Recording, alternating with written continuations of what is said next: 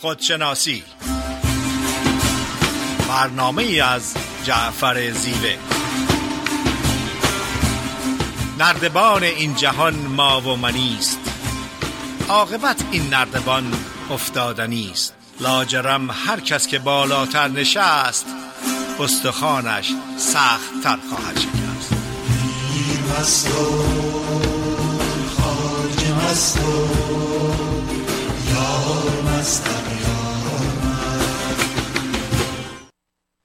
سلام از می‌کنم خدمت شنوندگان عزیز رادیو بامداد. جعفر زیوه هستم. صدای ما رو به صورت زنده از استودیو رادیو بامداد در شهر ساکرامنتو کالیفرنیا میشنوین. امروز خانم دکتر فریده نیرومند و در خدمتشون نیستیم. مسافرت تشریف دارن. انشالله هفته آینده در خدمتشون خواهیم بود. موضوعی که من امروز انتخاب کردم که خدمتتون در واقع عرض کنم معنای زندگی هستش. ابتدا ببینیم منظور از معنای زندگی چیست.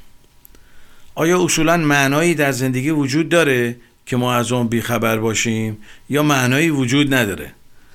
آیا ما بایستی معنای زندگی رو کشف کنیم یا به مرور زمان خودش کشف میشه؟ معنای زندگی خود سه تا مفهوم داره که من اینا رو خدمتتون عرض می‌کنم این سه مفهوم رو. مفهوم اول اینه که آیا زندگی ارزش زیستن داره؟ این سوال از اقلانیت آدمی میادش. عقل میگه دست به کاری نزنیم. که ضرر اون بیشتر از سودش باشه. عقل سوداگر به ما میگه چون ما خودکشی نکردیم پس فایده زندگی بیشتر از هزینهشه. یعنی چی؟ یعنی زندگی سودمندتره برای ما. مفهوم دوم اینه که هدف از زندگی چه می‌باشه؟ یعنی هدف از زندگی چیست و چه هدفی رو باید در زندگی دنبال بکنیم؟ بنابراین باید توجه کنیم که ابتدا باید هدف دستیافتنی باشه.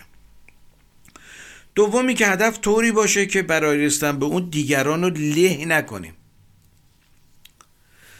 مفهوم سوم اینه که کارکرد معنای زندگی چیست؟ یعنی زندگی من چه کار کرد و نقشی در زندگی دیگران باید داشته باشه. ابتدا نظر عارفان و همچنین مولانا رو در مورد معنای زندگی خدمتتون عرض می‌کنم. برخی از این عارفان انسان رو به پرندهی در قفس تشبیه کردن و برخی دیگه هم به پرندهی که در دام افتاده تشبیه کردن. مولانا در غزل زیبایی میفرماید باز آمدم باز آمدم از پیش آن یار آمدم. در من نگر در من نگر بهر تو غمخوار آمدم. شاد آمدم شاد آمدم از جمله آزاد آمدم. چندین هزار سال شد تا من به گفتار آمدم. من مرغ لاهوتی بودم دیدی که ناسوتی شدم. ناسوتی یعنی زمینی. من مرغ لاهوتی بودم دیدی که ناسوتی شدم. دامش ندیدم ناگهان. در وی گرفتار آمدم. ما را به چشم سر مبین. ما را به چشم سر ببین. ما را به چشم سر مبین. ما را به چشم سر ببین. آنجا بیا. ما را ببین. که اینجا به سبکبار آمدم. هر سوال این است که اگر ما پرنده در قفس هستیم قفس ما از چه جنسی هستش؟ چه چیزایی برای ما قفس درست کرده؟ در تمام مصنوی مولانا خود رو به عاشقی در غریبستان تشبیه کرده. مولانا در نینامه میگه معشوق یعنی خداوند.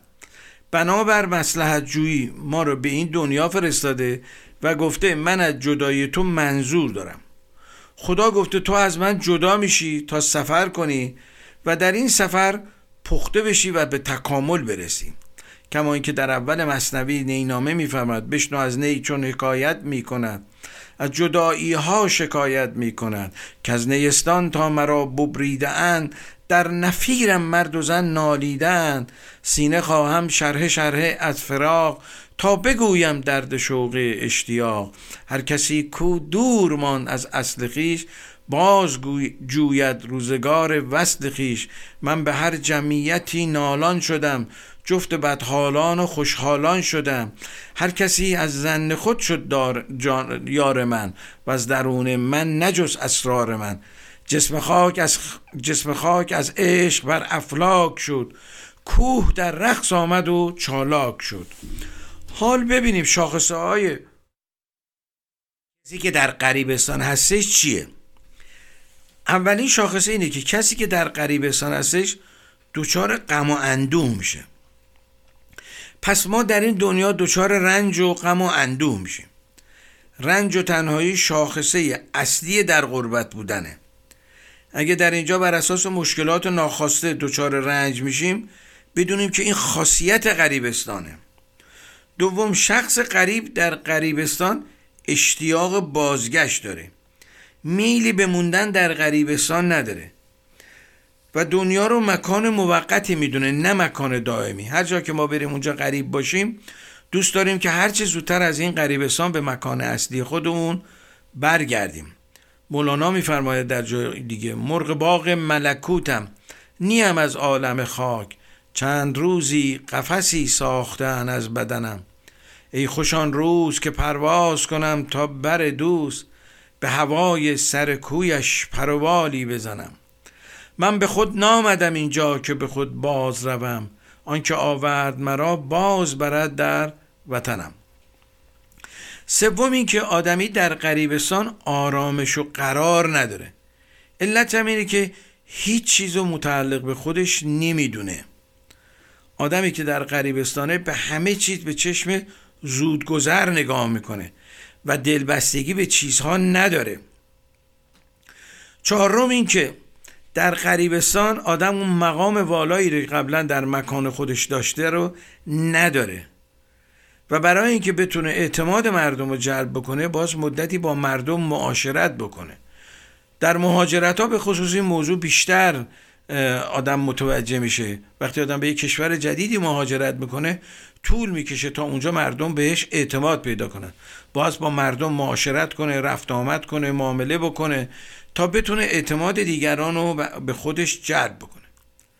پنجمین خاصیتی که در جایی که آدم غریب هستش در واقع اتفاق میفته اینه که در کشور غریب ما نیاز به راهنما داریم نیاز به پیر داریم نیاز به معلم داریم نیاز به کسی داریم که قبل از ما در اون مکان بوده باشه به اون مکان آشنا باشه به مقررات اونجا به مکانهای اداری به کارهایی که می‌خواد انجام بشه آشنا بشه و به ما کمک بکنه تا وقت اون بیهوده هدر نره و ضرر نکنیم و اطلاف وقت اتفاق نیفته. مولانا میگه اگه قریب نبودیم این همه بیقرار نبودیم. یعنی میگه یکی از دلایل بیقراری ما اینه که در غریبستان هستیم. در جایی هستیم که روح ما متعلق به اون نیست. ما در جسم ساکن شدیم. ولی جسم جنسش از جنس روح نیستش. خانه ای هستش که مدتی موقتا روح ما که از عالم معنا اومده یا به تعبیر ادیان از بهشت اومده در اون ساکن میشه. متا همیشه بیقراری می‌کنه. و می‌خواد به مکان اصلیش بازگرده. چون این مکان رو غریبه می‌دونه. این مکان رو از خود نمی‌دونه. بخشی از تشویش ها و بیقراری های ما به قول مولانا ذاتی هستش. بدون که ما بخوایم یاد اون زمانهایی میفتیم که در جای خوب و در مکان خوب بودیم. اسوات خوب شنیدیم موسیقی های خوب شنیدیم. در جایی بودیم که خشم نبود کینه نبود کشتار نبود. انسان ها احتیاج نداشتن برای یه لغمنون با همدیگه بجنگن. چون اونجا ما فاقد تن بودیم. فقط با بدن روحیمون در واقع زندگی می‌کردیم.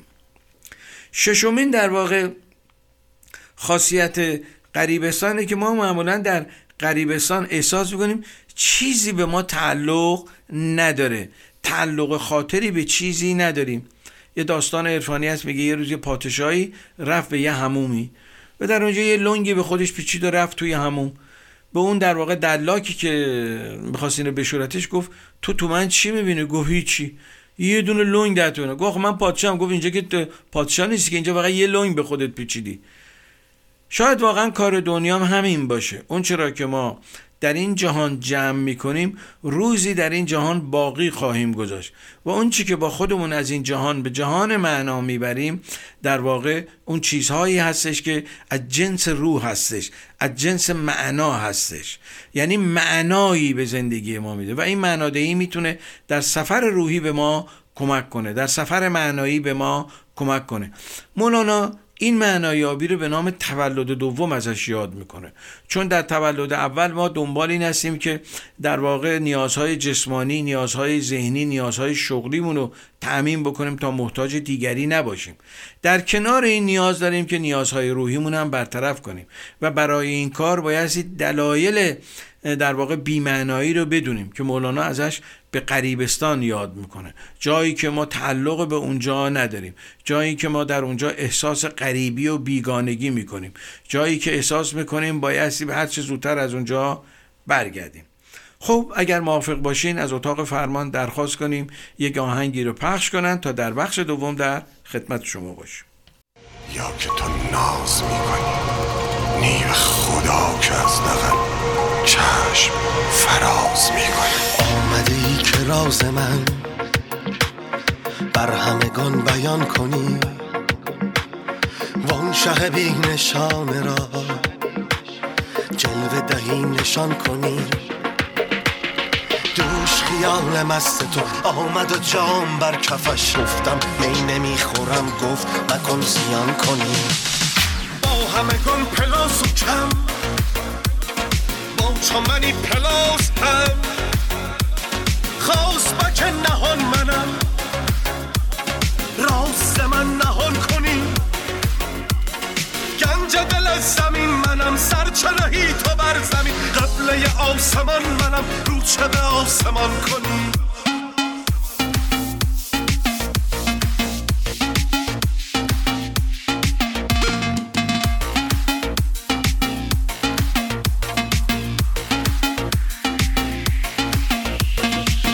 تو خواب می رود یا که تو ناز می کنی نی به خدا که از دقل چشم فراز می کنی چشم بسته ای کتاب خواب کنی حریف را.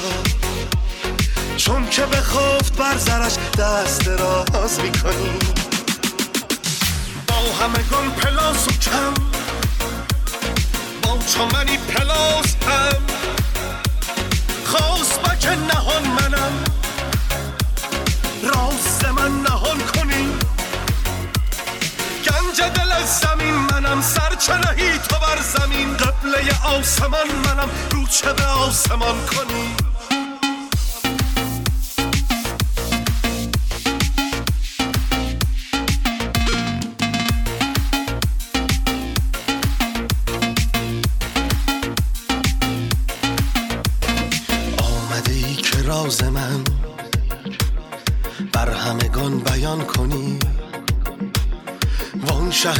نشان را. جلوه دهی نشان کنی. دوش خیال مست تو. آمد و جام بر کفش. گفتم می نمی‌خورم. گفت مکن زیان کنی.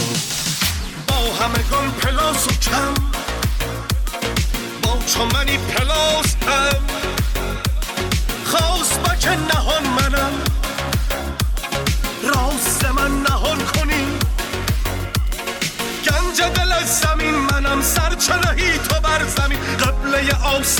منم رو چه به آسمان کنی با سلام مجدد خدمت شنوندگان عزیز رادیو بامداد. صدای ما رو به صورت زنده از استودیوی رادیو بامداد در شهر ساکرامنتو کالیفرنیا میشنوین. جعفر زیوه هستم در یکی دیگه از برنامه های خودشناسی با موضوع معنادهی به زندگی. در بخش اولی توضیحات کلی راجع معنادهی خدمتتون دادم و گفتم که مولانا در واقع میگه که ما در غریبستان هستیم و دلایل غریبه بودن رو اشاره کردم. در بخش بعدی می‌خوام ادامه بدم این موضوع رو که معنای زندگی چی هستش. هر کسی در واقع برای معنادهی به چیزی متوسل میشه. به طور مثال یکی به دین متوسل میشه. یکی به ایدئولوژی متوسل میشه. یکی به عقیده پرستی روی میاره. البته لازم به توضیحه که عقیده پرستی نوعی بت پرستی هستش. اینها تا کنون در واقع نتونستن به انسان آرامش بدن و رفع استراب و حس تنهایی کنن. بهتر از همه اینها خدمت بدون چشداش هستش و برای این کار باید عاشق بود. اصاره ادبیات ما راجع به عشق هستش. ما خدا را نمی‌تونیم درک کنیم. چون لامکان و لازمان هستش. ولی اونو می‌تونیم در ارتباط با دیگران و خدمت بی توقع سایر انسان ها درک بکنیم. کما اینکه سعدی بزرگ میفرماید عبادت به جز خدمت خلق نیست به تسبیح و سجاده و دلق نیست. حال ببینیم که سایر عارفان برای معنادهی به زندگی چی به ما میگن. اونها میگن عشق می‌تونه به زندگی معنا بده. حالا بیایم ببینیم اصلا عشق چیه که اینقدر عارفان و به خصوص مولانا روش تاکید داره. اولین مورد اینه که عشق عبارت است از ظرفیت روح آدمی برای دریافت زیبایی ها از میان زشتی ها خیلی جالبه. عشق عبارت است از از ظرفیت روح آدمی برای دریافت زیبایی ها از میان زشتی ها و برانگیختن همین نیرو در دیگران. اینکه در زیبایی آدم زیبایی ببینه که هنر نیستش که. اینکه در درون زشتی ها در درون ناملایمات در درون نامرادی ها انسان امیدش از دست نده اونجا در واقع عشق معنا پیدا می‌کنه. ما آدمیم و عاشقی جز شعون انسانی هستش. انسانی که از عشق بهره ای نبرده انسان منقبض و بسته ای هستش. لذا شکوفایی در روح او حاصل نشده. مثل یک قنچه نارسیده هستش. با عشق آدمی انسانتر میشه. پروبال باز می‌کنه. خوشخویی اولین تأثیری هستش که آدمی از زیست عاشقی نصیبش میشه. مولانا میگه آدمی آدم عاشق چشم عاشق بین پیدا می‌کنه. در واقع یه چشم تازه ای رو پیدا می‌کنه که با چشم قبلی فرق داشتش که بهش چشم دل در واقع میگن. آدم عاشق زیبایی ها رو می‌بینه. این به این معنا نیست که زشتی ها وجود نداره بلکه او توجهش بیشتر به زیبایی ها هستش. مثل عشق مادر به فرزند که والاترین عشق در این سیاره هستش. مادر نه اینکه زشتی های فرزندش رو نمی‌بینه ولی سعی می‌کنه که زیبایی ها و خوبی های اون رو توجه کنه و به اونها در واقع اشاره بکنه که بچهش در واقع رشد بهتری داشته باشه. کسی که اهل عشق نیست نمی‌تونه زیبایی ها رو ببینه. عاشقی در واقع کشف حسن ها در وجود دیگران هستش. هر وقت در میان دوستان و اطرافیان و عیب زیاد دیدیم بدونیم که از کیفیت عاشقی دور شدیم. هر وقت در جهان اطراف زشتی ها رو بیشتر دیدیم بدونیم که از عاشقی و چشم عاشق بین دور شدیم. به خصوص این روزا که شبکه های مجازی است. دائما اخبار منفی رو از این ورور گرفتن و دادن به دیگران و تقاضا کردن که این اخبار منفی رو حتما پخش بکنی. آره مشکلات وجود داره. هیچ کسی مشکل منکر این مسئله نیستش. اینکه ما چه انتخابی می‌کنیم و بدونیم با پخش افکار منفی نمی‌تونیم به رشد خودمون کمک کنیم بلکه آسیب روانی به خودمون می‌زنیم. دومین کیفیتی که عارفان میگن عشق داره اینه که نکوشیدن در جهت تسلط بر دیگران. تا زمانی که ما تلاش می‌کنیم دیگران رو تحت کنترل خودمون در بیاریم و محیط رو تحت کنترل خودمون در بیاریم ما در کیفیت عشق نیستیم بلکه در کیفیت نفس اماره یا نفس امر کننده هستیم. ما فکر می‌کنیم دوست داشتن یعنی فرد طبق نظر ما رفتار کنه طبق نظر ما حرف بزنه. طبق نظر ما فکر بکنه. طبق نظر ما گفتار داشته باشه. این اصلا و ابدا اسمش عاشقی نیست. این یک نوع مالکیت ذهنی داشتن به فرد مقابله. کمان که حاج میزایب خراسانی میگه گوهر خیش را هویدا کن. کمال این است و بس. خیش را در خیش پیدا کن.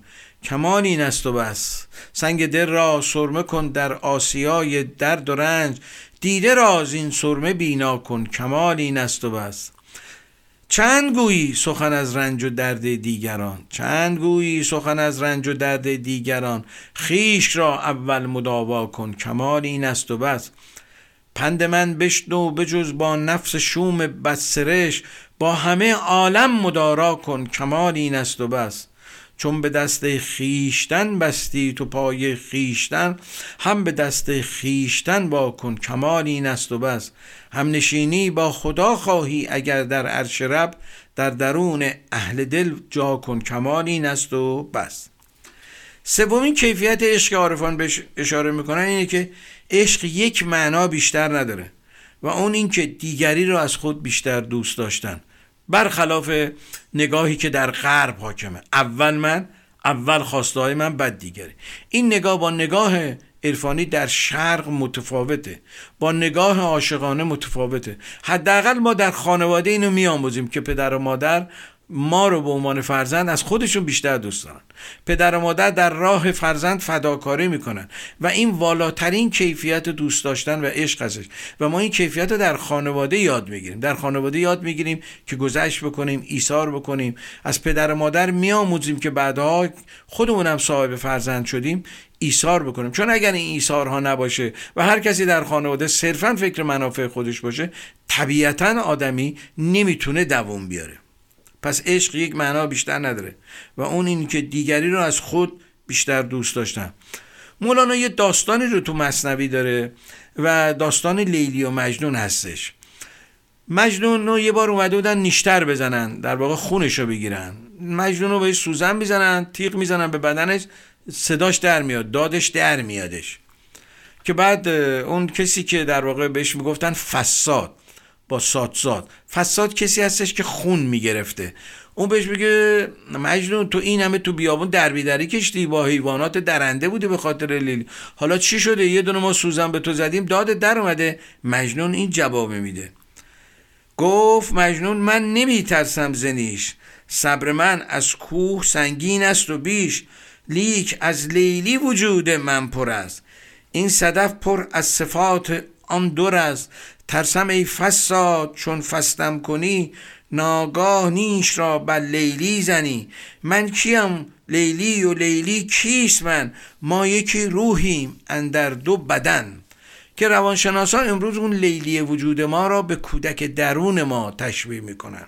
هر چقدر ما با کودک درونمون همراه و همکام باشیم یکی هستیم و قویتر میشیم. یکی از دلایلی که ضعف داریم در برخورد با مصائب و مشکلات اینه که با اون کودک درونمون با اون فطرت درونمون با اون لیلی وجودمون در واقع ما هماهنگ نیستیم. چرا؟ برای اینکه در پروسه تعلیم و تربیت در پروسه رشد برای تطبیق با جامعه بیرونی در واقع ما کم کم از فطرتمون فاصله می‌گیریم. و مولانا میگه برای اینکه بتونیم دوباره این آشتی رو برقرار کنیم با چشم در واقع عاشق بین پیدا کنیم. چهارمین صفت عشق عارفان بهش اشاره می‌کنن اینه که عشق باعث میشه که ما خودیت ها منیت ها خودپسندی ها و تفکر و طبقاتی رو از وجودمون پاک بکنیم. آدمی که خودبین هستش چشم عاشق بینش کور شده. آدمی که خودپسنده چشم عاشق بین نداره. مولانا میگه هر که را جامعه ز عشقی چاک شد او ز و عیب کلی پاک شد.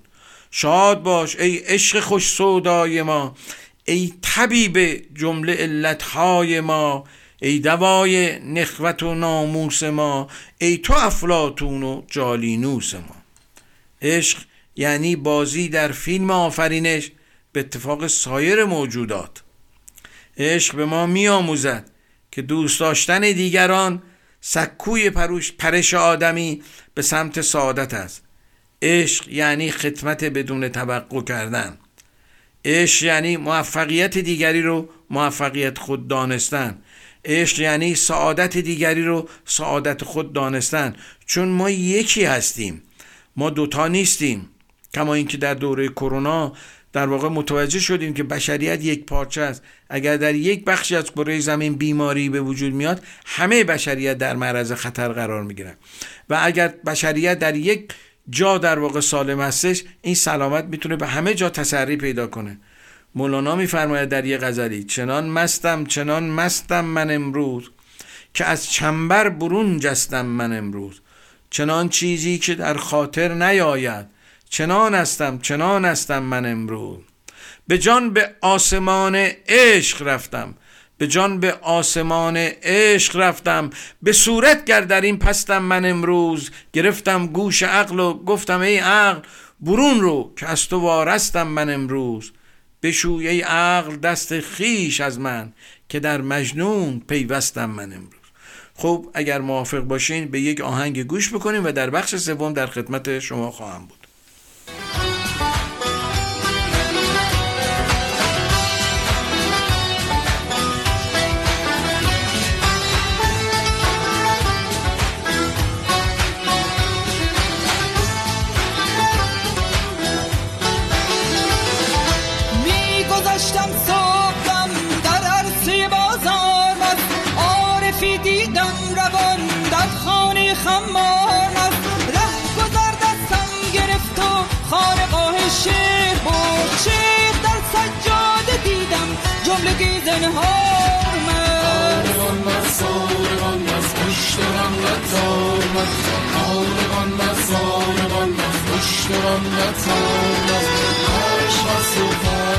و اومده دوام از فرش مست و فرش مست و اومده دوام سار بالا اشترم بین.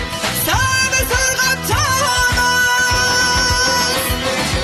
میر مست و خاج مست و یار مست یار مست یار مست یار روح مست و عقل مست و خاک مست اسرار مست روح مست و عقل مست و خاک مست از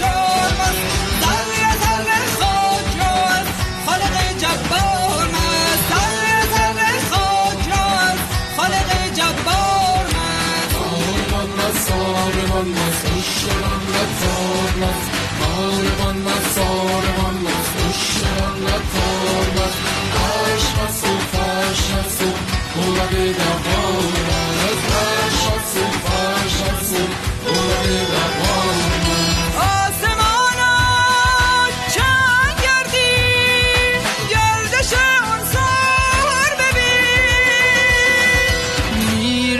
مست و خاج مست و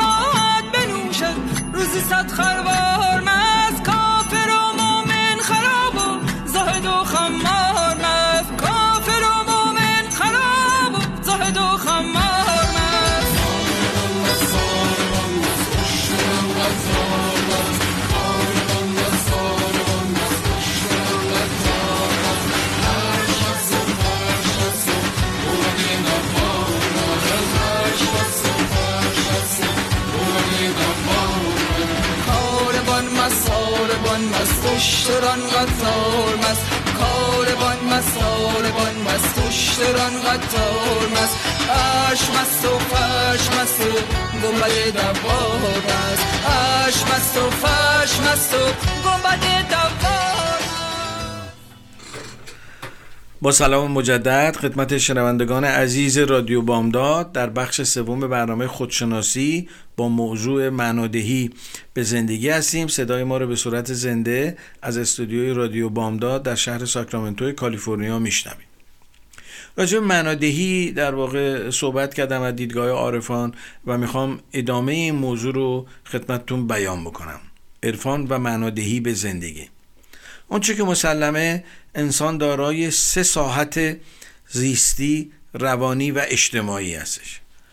بخش زیستی ما با هوش عقلی ما و بخش روانی ما با هوش عاطفی ما ارتباط داره. بخش اجتماعی ما با هر دو هوش عقلی و عاطفی در تماس هستش. در مدرسه و دانشگاه ما بیشتر با هوش عقلی سر و کار داریم و رشد پیدا می‌کنیم و هوش عقلی رو به ما آموزش میدن.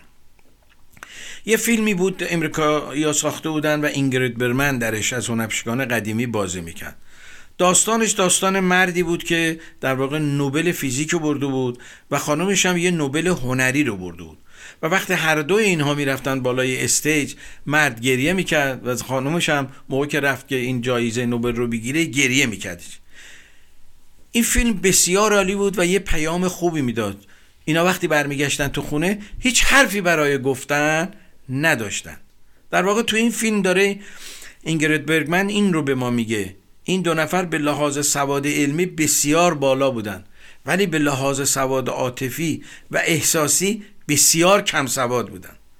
سواد عاطفی باعث میشه آدمی از عمل بد شرم داشته باشه. چون حیوانات شرم ندارن. این انسانه که شرم داره. و این اولین قدم انسانیت هستش. یعنی از کاری که می‌کنه شرم داره.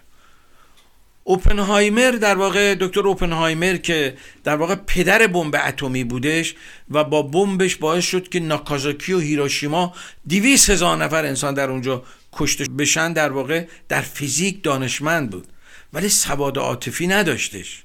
چون از علمش برای کشتن انسان ها استفاده کردن. اشکال عقل و علم در این هستش. مثل یک چاقو میمونه. اگر با عشق همراه نباشه آسیب میرسونه. همونطور که اگر چاقو دست یک پزشک باشه جان انسان رو نجات میده و اگر دست یک آدم نااهل باشه شکم انسانی رو میدره و عشق می‌تونه نقش کنترل کننده داشته باشه. دانش بدون وجدان در واقع یا بدون سواد عاطفی بسیار خطرناکه. برای معنادهی به زندگی نیاز به دانش داریم. دانشی که در خدمت بشریت باشه. اونم به همراه سواد عاطفی. سواد عاطفی یا هوش عاطفی چیزی هستش که عارفان و هنرمندان در ما پرورش میدن. وقتی همه ما به یه گل نگاه می‌کنیم به لحاظ احساسی که دریافت می‌کنیم یکی هستیم. ولی به لحاظ ادراکی با هم متفاوتیم. هر کس ادراک و برداشت خودشو داره. زندیات سهراب سپهری چقدر زیبا میگه. کار ما نیست شناسایی گل سرخ. کار ما شاید این باشد که در افسون گل سرخ شناور باشیم. افسون گل سرخ نیاز به رشد عاطفی داره. ابو علی سینا پزشک حاضق ایرانی می‌گفت ما به لحاظ احساسی با حیوان و یا یک بچه یکی هستیم. ولی به لحاظ ادراکه که ما با هم تفاوت داریم. یعنی تفسیر ما از دریافتا با یک کودک متفاوت هستش.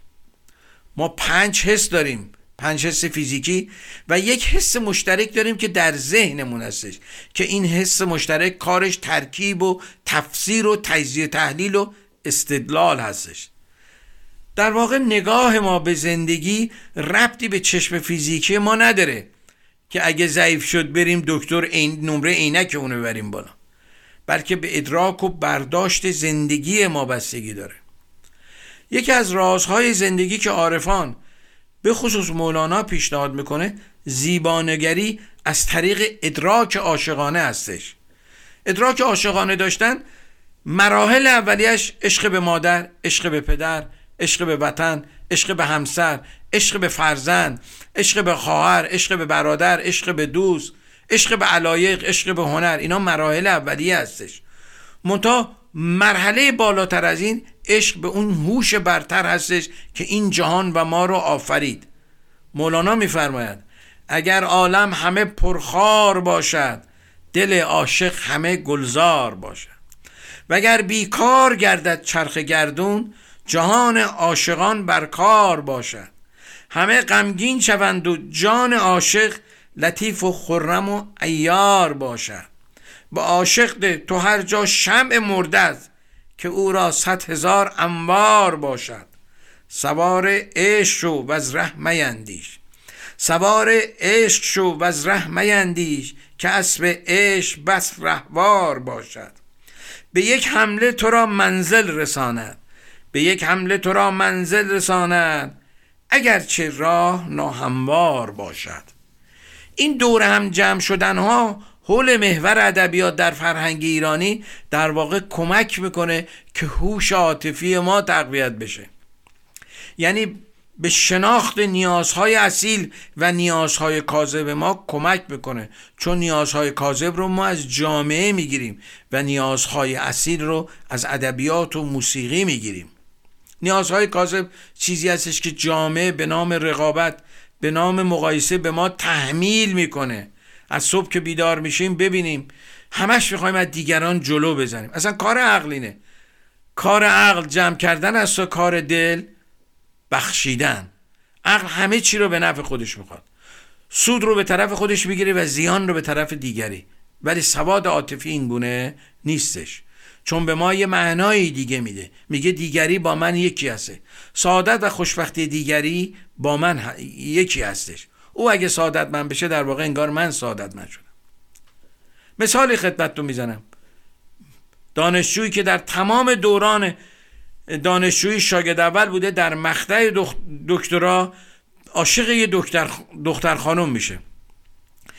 و وقتی عشقش رو ابراز می‌کنه اون دختر خانم دست رد به سینش می‌زنه. و این دانشجو که در مقطع دکترا بوده دست به خودکشی می‌زنه. می‌دونه چرا؟ چون این دانشجو سواد علمی فراوون داشت ولی سواد عاطفیش صفر بود. اینکه اگر به هر کسی ابراز عشق کردی دلیلی نداره که اونم صد درصد جواب بده چون عشق جاده دو طرفه هستش. هیچ کس با بینش انسانی به دنیا نمیاد بلکه با جسم انسانی به دنیا میاد. بینش انسانی رو باید کسب کرد تا بتوان معنایی برای زندگی پیدا کرد. ما به وسیله علم فلسفه هنر ادبیات به درک انسانی نائل میشیم. در علم ما کشف می‌کنیم. به طور مثال نیوتون جاذبه رو کشف کرد. این همه دانشمندان میکروب رو کشف کردن. ولی ما در هنر و ادبیات خلق می‌کنیم.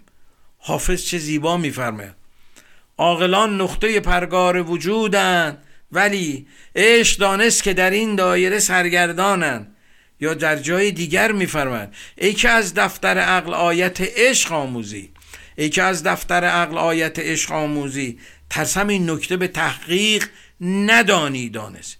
یا در جای دیگه میفرمند خرقه زهد مرا آب خرابات ببرد. خرقه زهد مرا آب خرابات ببرد. خانه عقل مرا آتش میخانه بسوخ لذا نمیشه زندگی رو تنها با پول و علم ساخت. معنای زندگی و ساخت اون رو باید در درون خود و به کمک هوش عاطفی ساخت. بعضیا فکر می‌کنن رفاه بیشتر باشه منحنی خوشبختی بالا میره. اون چی که مسلمه برای خوشبختی کمی رفاه لازمه ولی به تنهایی کافی نیست. انسانهایی هستن که خونه های بزرگی دارن ولی تنها هستن. سال دوازده ماه از دریق که یه کسی بیاد یه چایی تو خونش بخوره. فقط گذاشته برای پوز دادن. این خونه های بزرگ رو برای چی گرفتیم؟ اگه انسان ها درش رفت آمد نکنن چه فایده ای داره؟ تازه اگه رفت آمدن بکنن با طبقه خودمون و با دوستای خودمون. شامت اونجاست که آدم با تمام های اجتماعی بتونه ارتباط برقرار کنه. در خونش رو بیریا باز بکنه. این همه ثروت رو می‌خوایم با خودمون ببریم. بزرگی می‌گفت زمانی که می‌خوایم وصیت نامه بنویسیم تنها کسی که از اون وصیت نامه سهمی نمی‌بره خود ما هستیم. اون که مال این دنیاست برای دنیا خرج کنیم. برای بالا بردن هوش عاطفی و سواد عاطفی خودمون دیگران ازش استفاده کنیم. این خونه های بزرگ رو خالی نذاریم. اونجایی که در خونه ها از عشق و محبت و صمیمیت صحبت میشه اونجا سلامتی بیشتره. خیر و برکت در اون خونه ها بیشتره. قدیمی ها همیشه در خونشون باز بود. من یادمه. این مادر بزرگم به پدرم می‌گفت که هر وقت داری میری دو تا سنگک اضافه تر بگیر. امشب ممکنه یه مهمون ناخونده داشته باشیم. قدیمی ها مثل الان نبودن که ترس داشته باشن. حساب دو دو تا چهار تا بکنن. دلشون بزرگ بود. دوران سنت خیلی چیزهای زیبایی داشت. حالا امثال من که هم دوران سنت رو دیدیم هم دوران مدرنیته رو دیدیم هم در دوران پست مدرن در واقع زندگی می‌کنیم می‌تونیم این تشخیص رو بدیم.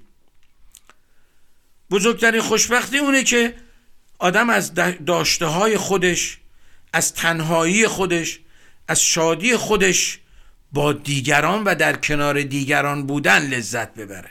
هرگز انسان از تنهایی روش پیدا نکنه آره ما یه تنهایی اجباری داریم که باید داشته باشیم. کریشنامورتی عارف بزرگ قرن بیستم میگه تنهایی با احساس تنهایی فرق می‌کنه. ما ممکنه در جمع باشیم ولی احساس تنهایی بکنیم. ولی یه موقع ممکنه تنها باشیم احساس تنهایی نکنیم. ولی اون چه که باعث میشه احساس تنهایی از بین بره در جمع بودنه. انسانهایی که با طیفای بیشتری از جامعه در ارتباط هستن به لحاظ سلامت روانی کاملتر هستن. اگه فقط من فوتبالیستم فقط با فوتبالیستا رفت آمد. کنم اگه مهندس هستم فقط با مهندسا رفت آمد کنم. من یه بودی میشم. اگه من بتونم با طیفایی به غیر از طیفایی که تحصیل کردم به غیر از کسایی که علایق من رو ندارن رفت آمد کنم من رشد بیشتری پیدا کردم. من سواد عاطفی بالایی دارم. چون سواد علمی به تنهایی ما رو ایزوله می‌کنه. این سواد عاطفی هستش وجود ما رو گسترش میده. آدمی می‌تونه فقیر باشه ولی حقیر نباشه. مولانا در دفتر پنجم میگه گر گدا گشتم گدارو کی شوم؟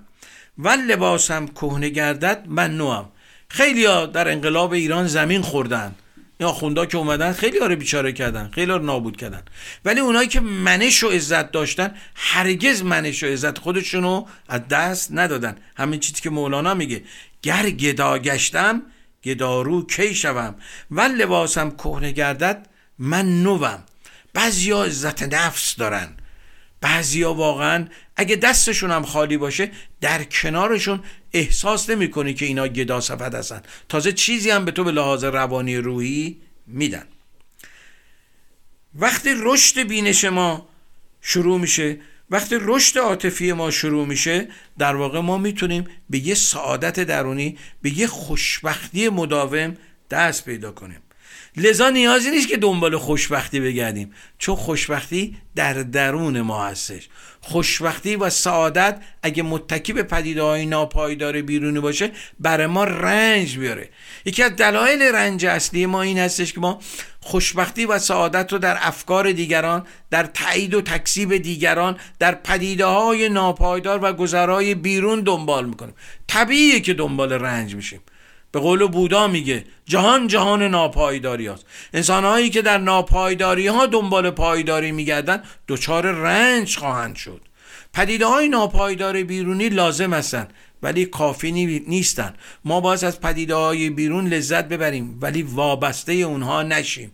حتی به عزیزترین کسانمون هم نباید وابسته باشیم. حتی به سلامت خودمون هم نباید وابسته. چون همه اینا پدیده های ناپایدار هستن.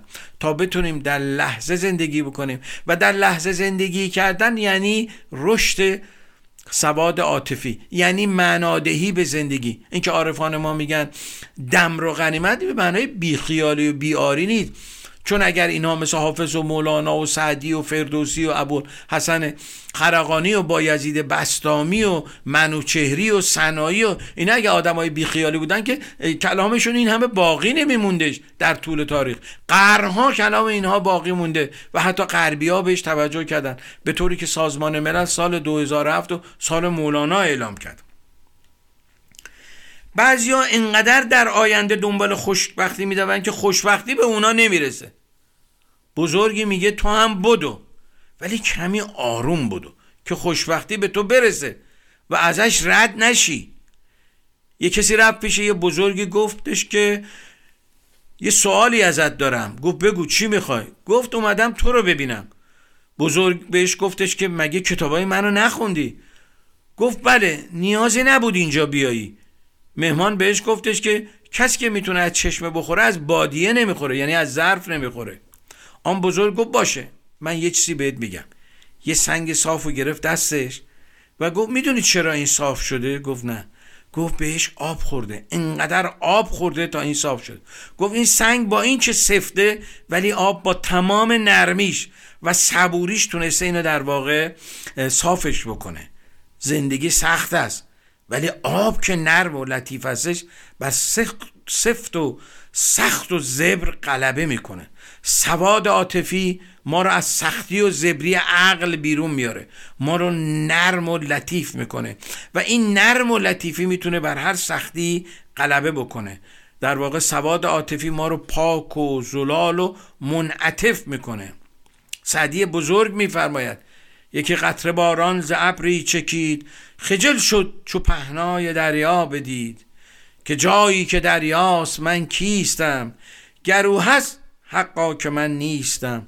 چو خود را به چشم حقارت بدید صدف در کنارش به جان پرورید.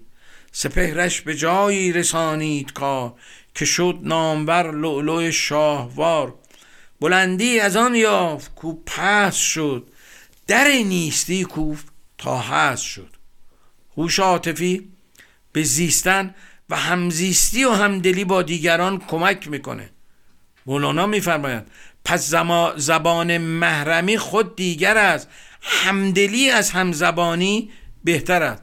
صرف همزبان بودن دلیل بر این نیست که ما همدل باشیم. الان تو همین ساکرامنتو ما در کنار هم هستیم همزبان هستیم. آیا با هم همدل هستیم؟ یا در کشور خودمون یا در تمام جوامع؟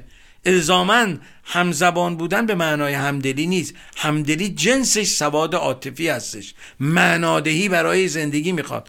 تا زمانی که معنادهی برای زندگی نداشته باشیم تا زمانی که معنایی برای زندگی پیدا نکنیم ما نمی‌تونیم با دیگران همدل بشیم. مولانا در واقع در یه غزل بزرگی به زیبایی این همدلی رو داره بیان می‌کنه. عشق و شور و مهربانی رو داره بیان می‌کنه. میفرماید بجوشید بجوشید که ما بحر شعاریم. شعار اینجا به معنای فریاده. بجوشید بجوشید که ما بحر شعاریم. بجز عشق بجز عشق دیگر کار نداریم. در این خاک در این خاک در این مزرعه پاک بجز مهر بجز عشق دیگر تخم نکاریم. چه مستیم چه مستیم از آن عشق که هستیم. بیایید بیایید که تا دست براریم شما مست نگشتید و از آن باده نخوردید. شما مست نگشتید و از آن باده نخوردید. چه دانید چه دانید که ما در چه شکاریم؟ مپرسید مپرسید ز احوال حقیقت. مپرسید مپرسید ز احوال حقیقت که ما باده پرستیم نه پیمان شباریم شتابید شتابید که ما بر سر راهیم. شتابید شتابید که ما بر سر راهیم. جهان در خور ما نیست که ما ناز و نعیمیم. غلط رفت غلط رفت که این نقش نماییم. غلط رفت غلط رفت که این نقش نماییم که تن شاخ درختی است و ما باد نسیمیم.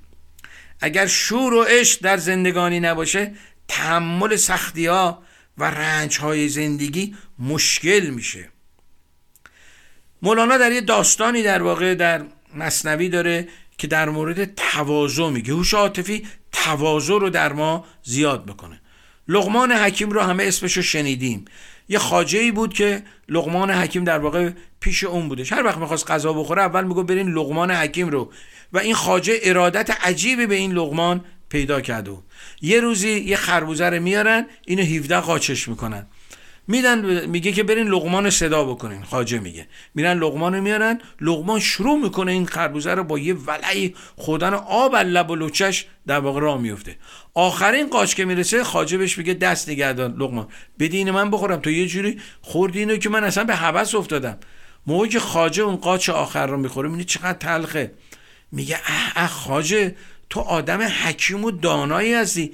این اینقدر تلخ بوده تو می‌گفتی که شیرینه؟ ببینید چقدر مولانا شاهکار می‌کنه و از قول لغمان حکیم جواب میده.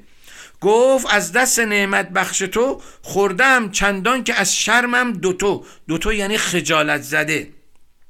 گفت از دست نعمت بخش تو خوردم چندان که شرمم چندان که از شرمم دوتو شرمم آمد که یکی تلخ از کفت من ننوشم. ای تو صاحب معرفت. سواد عاطفی به ما کمک می‌کنه. اگر با کسی دوست هستیم و دستش لغمه های شیرینی خوردیم اگر لغمه تلخی یک بار خوردیم همه چی رو به هم نزنیم. به یاد اون لغمه های شیرین دوستی رو ادامه بدیم. همه دانشا اگر برای خدمت و عشق به انسانیت و در خدمت انسانیت نباشه فایده ای برای بشریت نداره. آسیب زننده خواهد بود. مثل ماشین اگه ترمز نداشته باشه خطرناک میشه. سواد عاطفی عاطفی ترمز عقل هسته. جایی که عقل پاشو از گیریم خودش درازتر می‌کنه سواد عاطفی به کمک میاد. بزرگان بشری مانند سقراط افلاتون ارسطو عارفان و شاعرانی مثل مولانا حافظ سعدی و روانشناسانی مثل فروید یونگ آدلر و بزرگانی مثل بودا همه درداشنا بودند و از دالانهای تنگ و سخت زندگی به کمک سواد عاطفی گذر کردند و راه رو به ما نشون دادند و می توان گفت هنرمندان و شاعران هنر زیست عاطفی رو به ما میآموزن و به زندگی ما معنا میدن ما باید دردهای زندگی رو به فکر و بینش و فکر و بینش رو به عشق و عشق رو به عمل تبدیل بکنیم. یه دختر مثالی می‌زنم در جایی میخوندم. یک دختر چهار ساله مادرش میمیره. بعد از اینکه میرم مادرش به خاک میسپارم بازماندگانش فامیل از اون دختر می‌پرسن که رفته بودی چیکار بکنی؟ میگه رفتم با پدرم مادرم رو کاشتیم و من میوش هستم. اینو بهش میگن معنادهی. اینو بهش میگن سواد عاطفی. عارف خونه کوچیکی داشت. می‌گفت من برای فرزندانم بحران ایجاد می‌کنم تا بچه هم در مقابل بحران ها واکسینه بشن. یا ابو سعید ابوالخیر یکی از عارفان میگه یه روز داشت می‌رفت به یه آسیابی می‌رسه که سنگ خورد می‌کرد. ابو سعید صبر می‌کنه. شاگرداش میگن که استاد یه چیزی بگو کلاس بگو این کلاسه. میگه آقا استاد چه کلاسی؟ میگه ببین این آسیاب درشتاره می‌گیره ریز می‌کنه. سواد عاطفی به ما کمک می‌کنه که درشتی های زندگی رو بگیریم خوردشون بکنیم. چون اگه نتونیم درشتی های زندگی رو خورد بکنیم در مقابل حوادث زندگی میشنویم. انسان هایی که سواد عاطفی در طول تاریخ داشتن تونستن درشتی ها رو برای ما خورد بکنن و قابل فهم بکنن. عشق به زندگی ما معنا میده. معنادهی به زندگی باعث میشه که ما از بحران ها برای خودمون فرصت بسازیم. انسانی که دارای سواد عاطفی هستش از بحران نمیترسه بلکه از بحران ها پله برای صعود و رشد استفاده می‌کنه. پس میشه جور دیگه هم به زندگی نگاه کرد. به قول سهراب میگه چشم ها را باید سوز جور دیگر باید دید. کار ما نیست شناسایی گل سرخ. کار ما شاید این باشد که در افسون گل سرخ شناور باشیم. رشد هوش عاطفی آستانه تحمل ما رو بالا می‌بره. نقطه جوش آوردنمون رو بالا می‌بره. ببینیم وقتی من همیشه مثال زدم مثال از هگل فیلسوف آلمانی هستش می وقتی یه آب شروع می‌کنه به جوشیدن آب یه درجه هم آب آب 20 درجه هم آب آب 50 درجه هم آب آب 99 درجه هم آبه ولی سرعت مولکولای اینا با توجه به درجه حرارتی که ما بهش دادیم فرق کنه وجود آدمی هم در مسیر زندگی این هستش. حتما نگیم ما باز ما که مولانا نیستیم ما که سهرات نیستیم. نه. همه ما در مسیر آگاهی و رشد عاطفی می‌تونیم حرکت کنیم و این بزرگان و الگوی خودمون بالا بریم. ما بدون ارتباطات نمی‌تونیم رشد بکنیم. با دیگران خندیدن و شاد بودن در واقع نشانه رشد عاطفیه. شادی نخ... تقسیم نشده اندوه بزک شده هستش. توی خانه ای که جکوزی داره سینما داره پول داره ماشین داره ولی احساس شادمانی وجود نداره معنایی وجود نداره. انسان خردورز انسان شاد هستش. نه غمگینه نه اندوهگینه بلکه امیدواره. ناامید نیستش. امید میده بی دیگران. ناامید نمی‌کنه. این روزا هم که دیدین به هر کیت صحبت می‌کنی مصیبت نامه مسلم ابن عقیل تو جیبش. تا میگه حالا چطوره؟ شروع می‌کنه آقا مصیبت ها رو ما تو شبکه های دیگه هم می‌خونیم. والا بلا امروزه به یمن اقلانیت بشر و تکنولوژی از تمام اخبار دنیا همه در لحظه آگان. هنر تو باید این باشه که به انسان ها امید بدی. تقسیم شا... شادی با دیگران باعث تکسر شادی ها در جهان میشه و به خودمون برمیگرده ادبیات و هنر به ما کمک می‌کنن که ما بخش هوش عقلی وجودمون رو با هوش عاطفی آشتی بدیم. همدلی و همدردی و همزیستی با دیگران نشان معنادهی به زندگی هستش. همراه همزبانی و همدلی. همدلی از همزبانی خوشتر است. پس زبان محرمی خود دیگر است. همدلی از همزبانی خوشتر است. خب به پایان برنامه رسیدیم. شما رو به خدای بزرگ میسپاریم. تا هفته آینده شاد و سلامت باشین.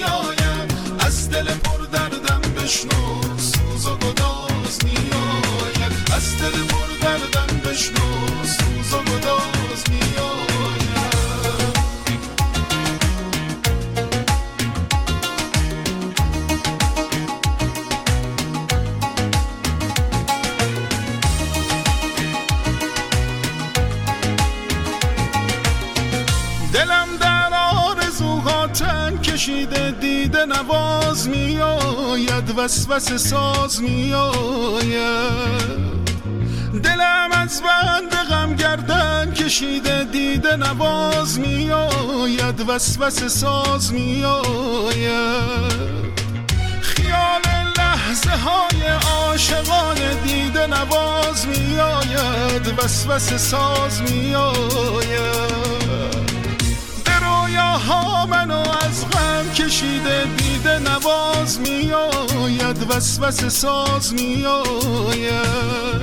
سبز به ناز میآید محرم راز میآید از دل پر دردم بشنو سوز و گداز میآید. از دل پر دردم بشنو سوز و گداز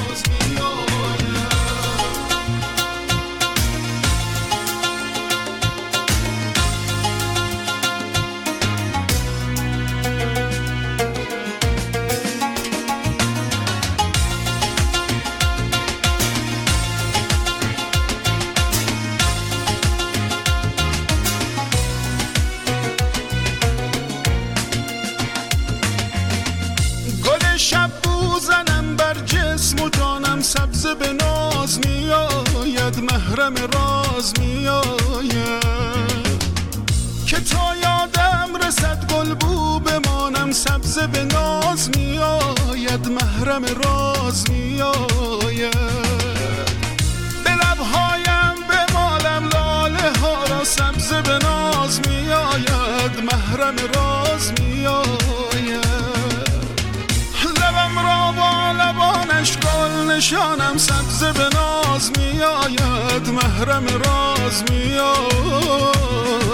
سبز به ناز میآید محرم راز میآید. از دل پر دردم بشنو سوز و گداز میآید. از دل پر